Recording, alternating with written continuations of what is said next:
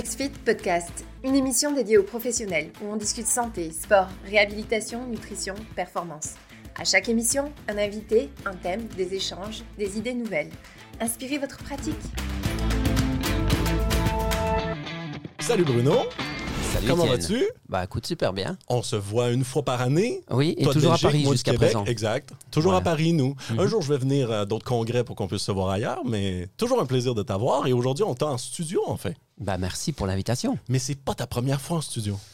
Non, c'est pas ma première fois en studio.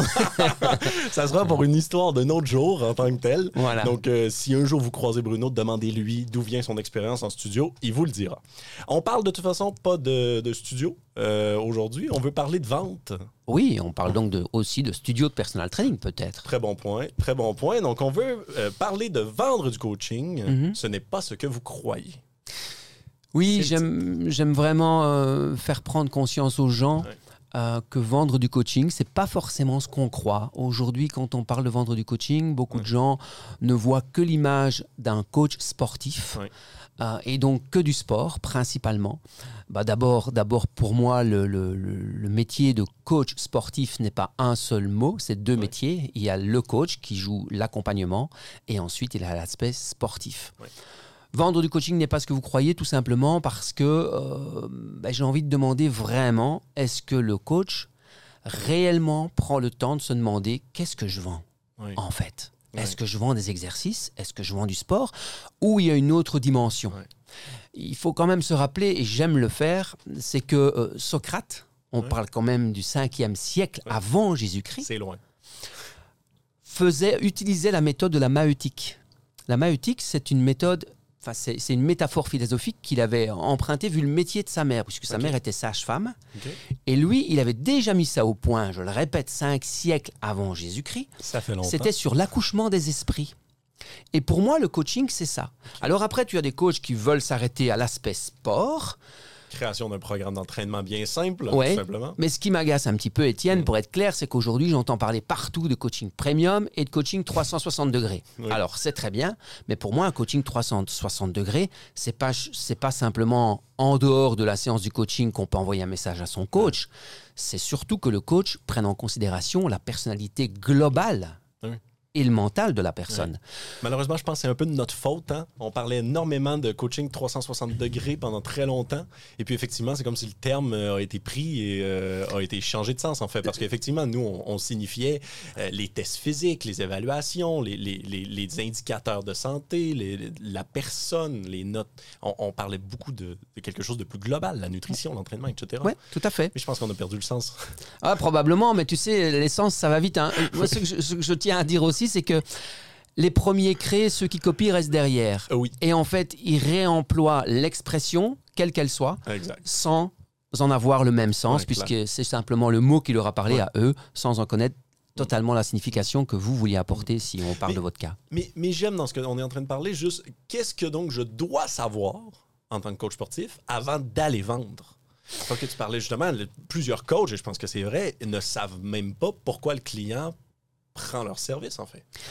Alors, je pense qu'il y a un manque d'écoute. Ouais, Donc, qu'est-ce qui, les raisons qui sont vraiment essentielles avant d'aller vendre dans un rendez-vous, bah, c'est de savoir déjà qu'est-ce que je vends? Qu'est-ce que je vends comme service? Ouais. Or, la plupart des coachs, la seule chose qu'ils ont dans la tête, c'est combien je vais annoncer? Est-ce que mon prix va passer? Est-ce que ça va aller? Or, en fait, le, Combien de clients que ça me prend oui, pour m'acheter une Porsche? le, le prix, il a juste la valeur que le prospect lui reconnaît. Totalement. Donc, en fait, euh, C'est la valeur perçue. voilà, donc il faut arrêter de se poser des questions sur le prix, Mhm. mais plutôt, alors, je vais, je vais être peut-être cash, mais, mais je suis là aussi pour ça, c'est qu'aujourd'hui, aujourd'hui, le low cost tire la société vers le bas, quel que soit le domaine. Aujourd'hui, viser un segment de luxe fait augmenter la compétence. Parce qu'il y a plus d'exigen- d'exigences, Oui. il y a plus de compétences. Et donc, si j'ai envie d'aller en haut et de- d'aller chercher un public qui, normalement, doit correspondre à la cible des coachs, Oui. eh ben non. Aujourd'hui, les coachs, j'ai l'impression qu'on le tire plus facilement vers le bas parce que, encore une fois, je viens de le dire, c'est plus facile. Ouais. Ouais, puis on, on est clairement dans une industrie qui a actuellement un problème de perception de valeur. Effectivement, tu viens de le mentionner, les low cost. Oui. Mais, mais autant tu peux être premium, tu peux aussi être avec la classe moyenne, malgré tout, mais en, en- en- en faisant une différence entre ton service, qu'est-ce que tu vends, et euh, le low cost, complètement. Tu peux quand même, malgré tout, faire des tests physiques, offrir un vrai service. Tu peux, malgré tout, avoir toute cette relation-là. En fait, c'est la base du métier de coach, Exact. Étienne. Exact. Donc, si je dois, pour euh, euh, demander un prix moindre, si je dois bâcler mon service et dire bah, je fais pas de tests posturaux parce que parce qu'ils me payent moins cher, je fais pas un métier, je fais pas le métier de coach. Alors, je fais autre chose. Oui, on est d'accord. Voilà. On est d'accord. Ça, c'est clair. Mm. Mm. Ah, mais moi, j'aime ça. Écoute, on parlait de justement qu'est-ce qu'on vend. Le deuxième aspect pour moi qui m'intéresserait, c'est quand je rencontre quelqu'un. Donc Mhm. maintenant, est-ce que je sais qu'est-ce que je vends? Et maintenant que je sais qu'est-ce que je vends, quand je rencontre un client, comment que ça se passe? Ben, la première chose, la première chose, c'est qu'il y a une, une New-Yorkaise qui a, qui a sorti une étude. J'ai oublié le nom de la dame, mais ça, c'est pas très important. Mais l'étude, elle est très importante. C'est que rien qu'au niveau. source. Comment dis-tu? On va retrouver la source. Voilà. Rien qu'au niveau facial, Oui. juste notre œil perçoit un jugement de l'autre, on se fait un jugement de l'autre entre 10, entre 33 pardon, et 100 millisecondes. Ah oui. Donc, je vais penser à déjà avoir la messagerie de mon téléphone, non pas si elle tombe sur la messagerie euh, 0672 n'est pas disponible pour le moment, mais une messagerie accueillante, Ouais. souriante, qui donne envie de laisser un message. Mm. Encore faut-il qu'on écoute ces messages. Mm. Et ensuite, euh, ben, on va penser à sa tenue, on va penser à sa posture, on va penser à son attitude.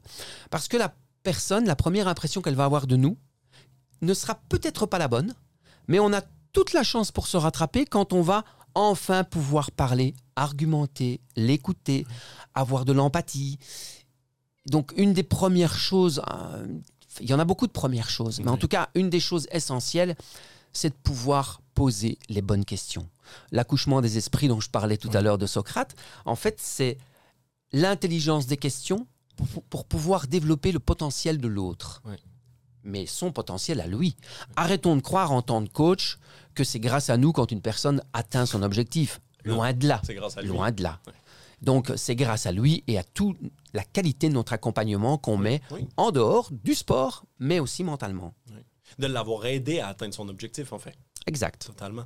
Puis, là, il y a les rendez-vous qui sont actuellement planifiés, dans le sens, je prends un rendez-vous, je, je le planifie avec le client, je le rencontre, et à ce moment-là, je suis effectivement capable de discuter avec, de débloquer, donc, comme tu dis avec Socrate, son plein potentiel, de finir avec ma vente. Hmm. Étienne, Oui. je me permets de t'interrompre. parce que beaucoup pensent qu'ils en sont capables. Oui.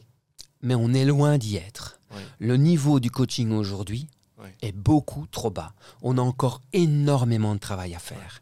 Et aujourd'hui, si tu regardes autour de toi, toutes les formations sont principalement aujourd'hui basées sur la vente, la vente, la même vente. le chiffre d'affaires, en fait. Arrêtez de 10 000 vouloir vendre. Et est-ce que pour est-ce que pour coacher, est-ce que pour vendre du coaching, il faut être un bon vendeur? Non, Mm. il suffit d'être un bon coach. Mm. La vente, ça va se faire tout seul. Qu'est-ce qui fait un bon coach? Qu'est-ce qui fait un bon coach? Euh, et Je vais la tourner dans l'autre sens. Alors parfois, on va se dire, est-ce que c'est les tarifs qui font un bon coach, les tarifs élevés? Non, absolument pas. Est-ce que c'est... euh, euh, comment vais-je dire Euh, Je réfléchis, hein, je réfléchis, mais je suis pas en direct, donc on peut couper, je suppose, ou pas si on veut. Allez, on- est-ce que est-ce que c'est les tarifs? Est-ce que c'est les services que j'offre? Est-ce que c'est il y, a, il y a plein de choses qui font un bon coach. Pour moi, un bon coach, c'est quelqu'un qui a envie de faire ce métier. On parle beaucoup de premium. Oui. Aujourd'hui, tous les coachs se disent moi, je fais du premium. Alors, est-ce qu'un bon coach, c'est faire du coaching privé? Oui, si on fait du personal training.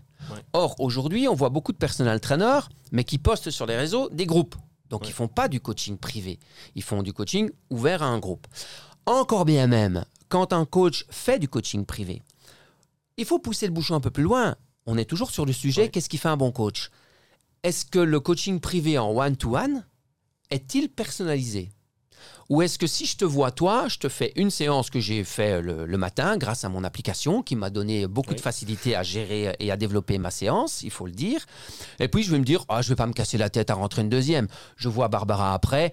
Barbara, c'est la jolie dame qui nous regarde dans le studio. Et puis je vois Barbara et je dis, ouais, Barbara, elle va faire la deuxième séance. De toute façon, elle n'a pas vu la séance d'Étienne. Et puis je vois mon épouse Karine et je dis, ah, elle va faire la aussi même la même séance, c'est la même chose.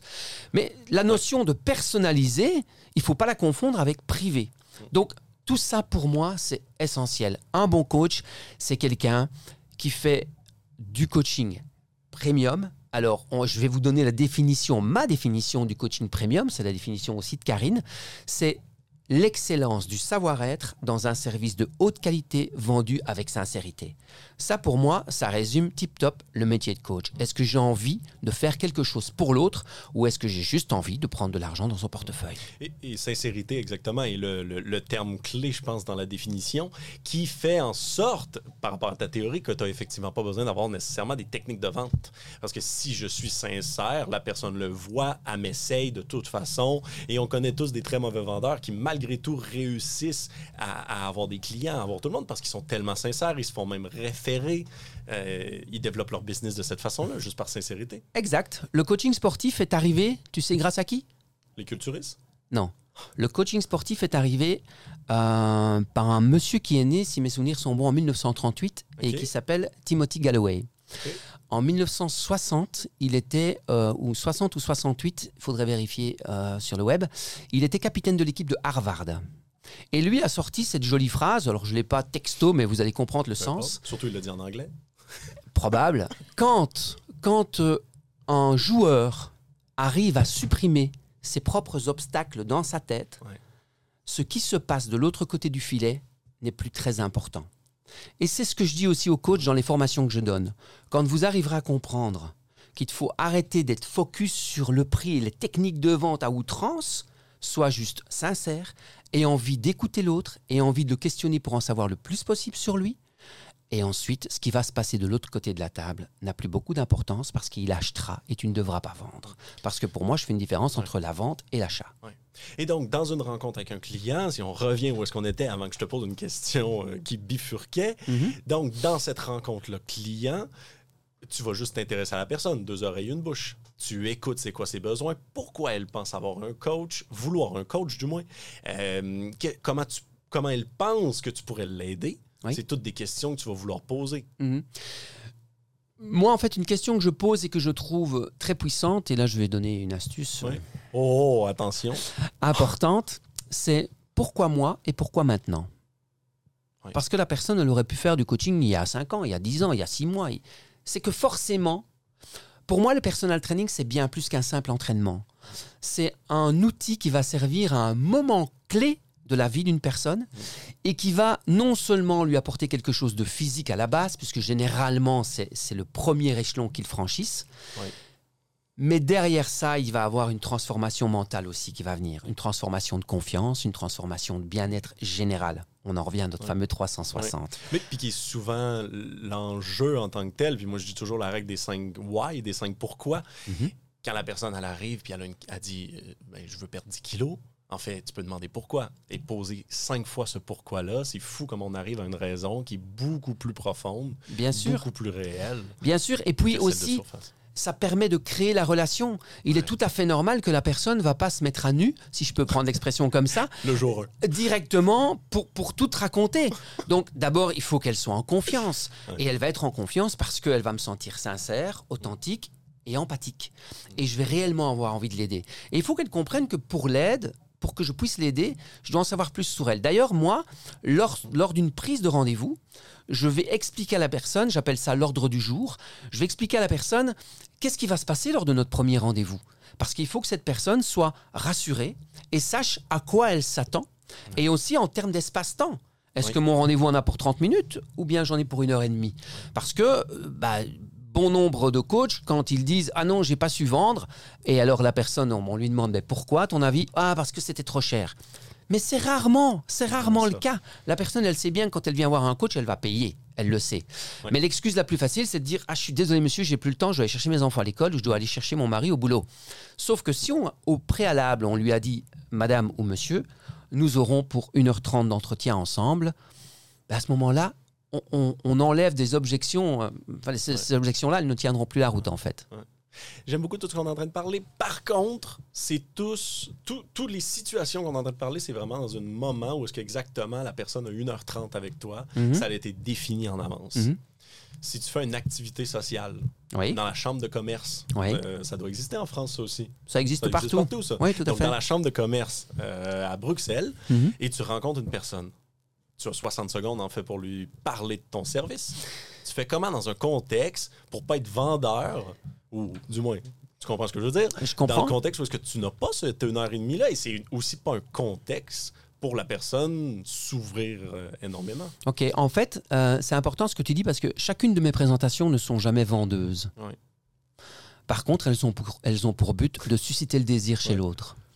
Parce que c'est pas la même chose. Si je lui donne réellement l'envie, bah, il va venir tout seul en fait. Mm. Euh, je fais comment? C'est très clair. Je vais, je vais vous donner, euh, je vais vous donner sept astuces, enfin en tout cas sept règles importantes, textuellement. Euh, on va descendre le niveau, enfin pas descendre le niveau parce que ça pourrait être mal interprété. On va prendre un autre métier mais qui est toujours dans le fitness, un prof de cours collectif qu'on appelle en France un coach sportif. Et d'ailleurs, je vous invite à vraiment apprendre à faire la différence entre un personal trainer et un coach sportif. Oui. On va arriver à son cours collectif, je monte sur la scène, j'ai 25-30 personnes qui sont devant moi et je me dis, ouf, euh, j'ai rien préparé, qu'est-ce que je vais faire aujourd'hui? C'est pas possible. S'ils viennent à un cours de pump, merci les je fais leur pub avec plaisir. Euh, S'ils font un cours de pump ou autre chose, j'ai travaillé ma chorégraphie. Ouais. Je sais ce que je vais donner de A à Z, je vais pas Moi, j'ai réfléchir. préparé ma playlist de musique, en fait. J'ai Exact. Eh ben, dans ma présentation, c'est pareil. Ça s'appelle du pitch. Et pour présenter ce que je fais, bah, je dois l'avoir travaillé en fait. Et je dois sortir ça par cœur. Et je vais donner une petite astuce si tu me donnes l'occasion de le faire. Vas-y, vas-y. Les sept règles d'or du pitch. Numéro 1, établir des bases communes entre vous, votre auditoire et le projet. Il faut que ce soit commun. 2, c'est amener la problématique. Celle-ci doit naturellement s'inscrire sur la base commune. Oui. Troisième, proposer une vision aboutie du projet permettant de se projeter. Il faut que la personne puisse s'identifier à ce que tu vas dire. Quatrième, bah, c'est parler des différentes options envisageables euh, pour atteindre l'objectif. L'idéal, c'est de mettre en parallèle deux voies distinctes. Évidemment, la première que je vais expliquer, elle va être complexe, ça va être plein d'embûches, ça va être plein d'obstacles. Et puis je vais expliquer la deuxième solution, évidemment, c'est celle-là que je vais prôner pour moi. La cinquième, la cinquième astuce, c'est qu'il va s'agir maintenant d'enfoncer le clou en démontrant en quoi la solution que tu vas préconiser est la meilleure. Euh, bah, pour répondre à la problématique de départ, et à ce stade, l'idéal est d'avoir des exemples ou des témoignages, ou tu vois. Mais tout ça, c'est très bref. Alors moi, ça paraît long quand je vous l'explique, mais quand on travaille ça 30 sur une feuille, que c'est clair qu'on a étudié son texte, c'est comme un acteur au théâtre. hein. Oui, ça peut être 60 secondes. On Exactement. pitch, Exactement. Le temps, le temps de monter à l'étage. Tout à fait. Numéro les étages 6. sont plus hauts euh, souvent au Canada. on a plus des petits bâtiments. Numéro 6, on va présenter dans les grandes lignes la méthode mise en place pour atteindre l'objectif. Il Ouais. faut que la personne comprenne clairement. En fait, j'appelle ça l'inspiration. Oui. Je dis toujours que dans un, dans un entretien, il doit y avoir trois, trois choses. C'est l'impact. Quel est l'impact à collaborer avec toi Oui. Quelle raison j'ai à le faire En deux, je dois entendre que ça va être facile parce que je connais aucun humain qui aime la difficulté. Non. Et la troisième chose, je dois être inspirant. Je dois être, pardon, inspirant. La règle numéro 7, bah, il s'agit pour finir de se projeter au-delà de l'aboutissement du projet en mettant en avant les bénéfices que la personne ou l'entreprise, hein, si c'est dans le cadre d'une entreprise, va pouvoir tirer profit de cette collaboration en fait. Oui. Voilà les sept règles d'or du pitch. À partir du moment où on a construit ça, on peut se présenter partout en une minute. Il faut que ce soit percutant. Et très souvent, c'est bien que tu amènes cette question parce que très souvent, en fait, honnêtement, euh, je suis au salon du Fitex euh, le 13, 14 et 15 octobre. Donc euh, maintenant, c'est passé quand vous entendez. voilà. Et, et en fait, je vais justement parler de ça et je vais faire un atelier pratique sur ces sept règles d'or du pitch parce que je trouve encore une fois que c'est la base d'un entrepreneur. Quel que soit le secteur, pouvoir expliquer son métier clairement pour donner l'envie à l'autre, tu vois, pour euh, avoir le réflexe de Pavlov, là, tu vois. la- la- Ouais. Puis Ah. après, de toute façon, tu veux que la personne te recontacte. C'est pas, c'est pas pour faire la vente finale. C'est simplement pour susciter l'intérêt, comme tu disais, et donc on, on continue avec la vente. On ne fait jamais de Ben, vente dans une, Ben, dans une, représentation comme celle-là. C'est pas le moment pour Non. vendre. Puis moi, il y a quelque chose depuis tout à l'heure qui, qui me tient dans l'esprit. C'est- Et pour moi, c'est la même chose chez XFIT. Vu qu'on a un abonnement, on est sur du très long terme. Le, le coach, le personnel trainer, c'est la même chose. En fait, c'est très long terme avec la personne. Et donc, où est-ce que j'aime beaucoup tout ce qu'on parle de sincérité, euh, de, prendre le temps d'écouter, de poser les bonnes bases, quitte à perdre une vente, parce que souvent, les ventes sous pression, quitte à la perdre, parce qu'en veut, enfin, on veut quelqu'un sur le long terme. On veut quelqu'un qui reste avec nous. On veut quelqu'un qu'on va l'avoir encore dans un an, deux ans, trois ans. On veut, on vend pas une laveuse. On veut pas qu'il achète, il retourne chez eux. Je fais ma commission, c'est fini. On reste avec le client. Donc, ça prend cette sincérité-là. Je l'aime beaucoup. Et, et donc, ça m'amène au thème, justement, de la vente n'est jamais finie en tant que telle. On est toujours en train d'être avec le client. On n'aime pas le mot vente, mais c'est le seul que j'ai euh, Mhm, actuellement. mhm. Mais on continue toujours à devoir susciter cet intérêt, à avoir un objectif avec le client, à le mettre à jour, à montrer les résultats qu'on a eu avec, etc. Non? Hmm. Ah, c'est une très chouette question. hein. Tu ne poses que des bonnes questions, Ah, Étienne. L'entretien était très bien préparé. Je te félicite. Merci. Ah, En fait, tu poses une bonne question parce que, parce que j'aime beaucoup une métaphore par rapport à, à ce que tu viens d'évoquer. Est-ce que quand on rencontre euh, sa femme ou son homme, on se dit qu'après le premier soir où on a accouché ensemble, on se dit ça y est maintenant, elle est dans mon lit, ou il est dans mon lit, maintenant c'est bon, euh, c'est bon, je n'ai plus à séduire. Alors malheureusement, il y a des couples chez qui ça arrive. Oui. Hein, ils ne se rendent plus compte que la séduction continue d'être importante et du coup, le mec ou la bonne femme, ils se font séduire par quelqu'un d'autre et ils se cassent. C'est pareil dans notre clientèle en fait. Euh, ça m'amuse beaucoup parce que l'année dernière, encore au salon du FITEC, justement après une conférence, euh, j'avais évoqué dans la conférence que la dame la plus ancienne et non pas la plus âgée, la plus ancienne que je coach, ça fait 18 ans que je la coach. 18 ans, deux fois par semaine à domicile et aujourd'hui elle a vécu le double de mes tarifs. Mes tarifs ont doublé Ah oui. depuis. Et elle est toujours avec moi. Et, euh, et le prix n'est pas important. Par contre, la relation est beaucoup, est très importante. Et Oui. la personne, à la sortie de la conférence, me disait euh, Bruno, euh, tu coaches la dame depuis 17 ans, parce que c'était l'année dernière, donc ça a pris un an. Tu coaches la dame depuis 17 ans, mais tu fais quoi? Tu lui offres quoi comme cadeau? Et en fait, c'est ça. La personne croit que pour fidéliser une personne, il faut offrir des cadeaux. Mais le cadeau, c'est vous, en fait. Exact. Le cadeau, c'est le coach. Le cadeau, c'est le moment privilégié que vous allez accorder à la personne pendant votre séance. Et encore une fois, j'insiste, c'est là où pas mal de coachs sont beaucoup trop sport, sport, sport. Parfois, la personne, elle a envie de parler avec vous, elle a envie de se confier, parce que simplement, elle a eu une mauvaise journée, ou elle a eu un, un couac avec son homme, avec son époux, avec sa, avec sa femme, peu importe. Elle a envie d'en parler à quelqu'un, et vous êtes peut-être la seule personne à qui elle peut parler en toute confiance et en toute neutralité, puisque vous êtes neutre. Et... euh, et finalement, vous vous dites non, non, non, parce que là, Il ton cœur ralentit, il faut y aller. Oui, burpees, hein, il faut faire la séance absolument que j'ai programmée dans mon, dans mon Non, application XFIT. Elle est programmée comme ça, il faut absolument que tu la termines. Non, Non, à l'inverse, il faut se laisser une note dans XFIT disant qu'on n'a pas fait totalement euh, l'entraînement. Et puis, euh, je ne sais pas si vous avez vu, mais on fait les notes vocales maintenant qui sont euh, donc beaucoup plus rapides. bien sûr, je l'ai vu. Petite parenthèse comme ça, je trouvais que ça se glissait à la perfection, donc vous avez vu? Hein, c'est bon. hein? Ouais, ouais, c'est top. C'était top. Ben non, mais je suis 100% d'accord avec toi. C'est une relation, la bâtie sur le long terme. Et c'est même la beauté, justement, de l'entraîneur, du personnel trainer, c'est d'adapter, justement, avec le temps, avec la séance. Peut-être qu'aujourd'hui, on peut être moins, moins énergique. Demain, peut-être qu'on peut l'être plus et de faire les Bien sûr, adaptations. bien sûr. Et je vais quand même euh, euh, appuyer sur ça parce que comme je parle beaucoup de mental et comme j'accorde beaucoup d'importance à la pédagogie et à la psychologie de, de mon coaché, euh, parce que je l'appelle pas client. Euh, client, c'est trop relation commerciale. C'est vrai qu'il me paye pour mon travail, mais j'estime qu'on n'a pas une relation commerciale. Je vais pas vendre une machine à laver. Euh, et, euh, et donc certains pourraient dire oui, mais attention, parce que quand même le but d'un coach, c'est de rendre une personne autonome. Alors, c'est vrai en développement personnel, c'est vrai. Sauf que là, on sait très bien que la personne qui a fait appel à nous, la première chose qu'on va lui vendre, la première chose pour laquelle elle nous a appelé, soyons clairs, quand un coach se demande pourquoi on l'a appelé, bah, je vais vous le donner en mille, c'est juste pour de la motivation. Parce que tout le monde peut mincir seul s'il a envie. Tout le monde sait que manger une pomme, c'est mieux que de manger un Twix euh, ou, un, Oui. ou un Léo. hein. Oui. Euh, et tout le monde peut acheter une paire de baskets et aller euh, courir ou aller marcher. Tout le monde peut le faire seul. Mais non, on a besoin d'une motivation. Et vous êtes souvent cette motivation. Donc, il n'y a rien de mal à continuer d'accompagner une personne X fois par semaine parce que vous êtes sa source de motivation et d'inspiration. Merci, Bruno. Sincèrement. Tu es inspirant, encore plus avec un son de qualité comme aujourd'hui. Ah, écoute, J'aurais pu continuer honnêtement pendant très longtemps cette discussion-là. Par contre, je vois qu'on me fait des simagrées parce qu'on a dépassé les 20 minutes. c'est vrai, je m'en rends pas Ouais, compte. C'est pas grave. Mais donc, merci beaucoup encore une fois. On se voit bientôt, de on, toute se, façon. on se voit très très vite Puis et je- on va en refaire des, web- des, des podcasts comme celui-là. avec plaisir. Tu allais dire webinaire à vous. hein. Oui, j'allais dire webinaire, je suis tellement habitué. Ouais, c'est ça. Je voudrais juste terminer Oui, vas-y. euh, par une, euh, par quelque chose que j'aime toujours dire à la fin de mes conférences ou autres. Ouais.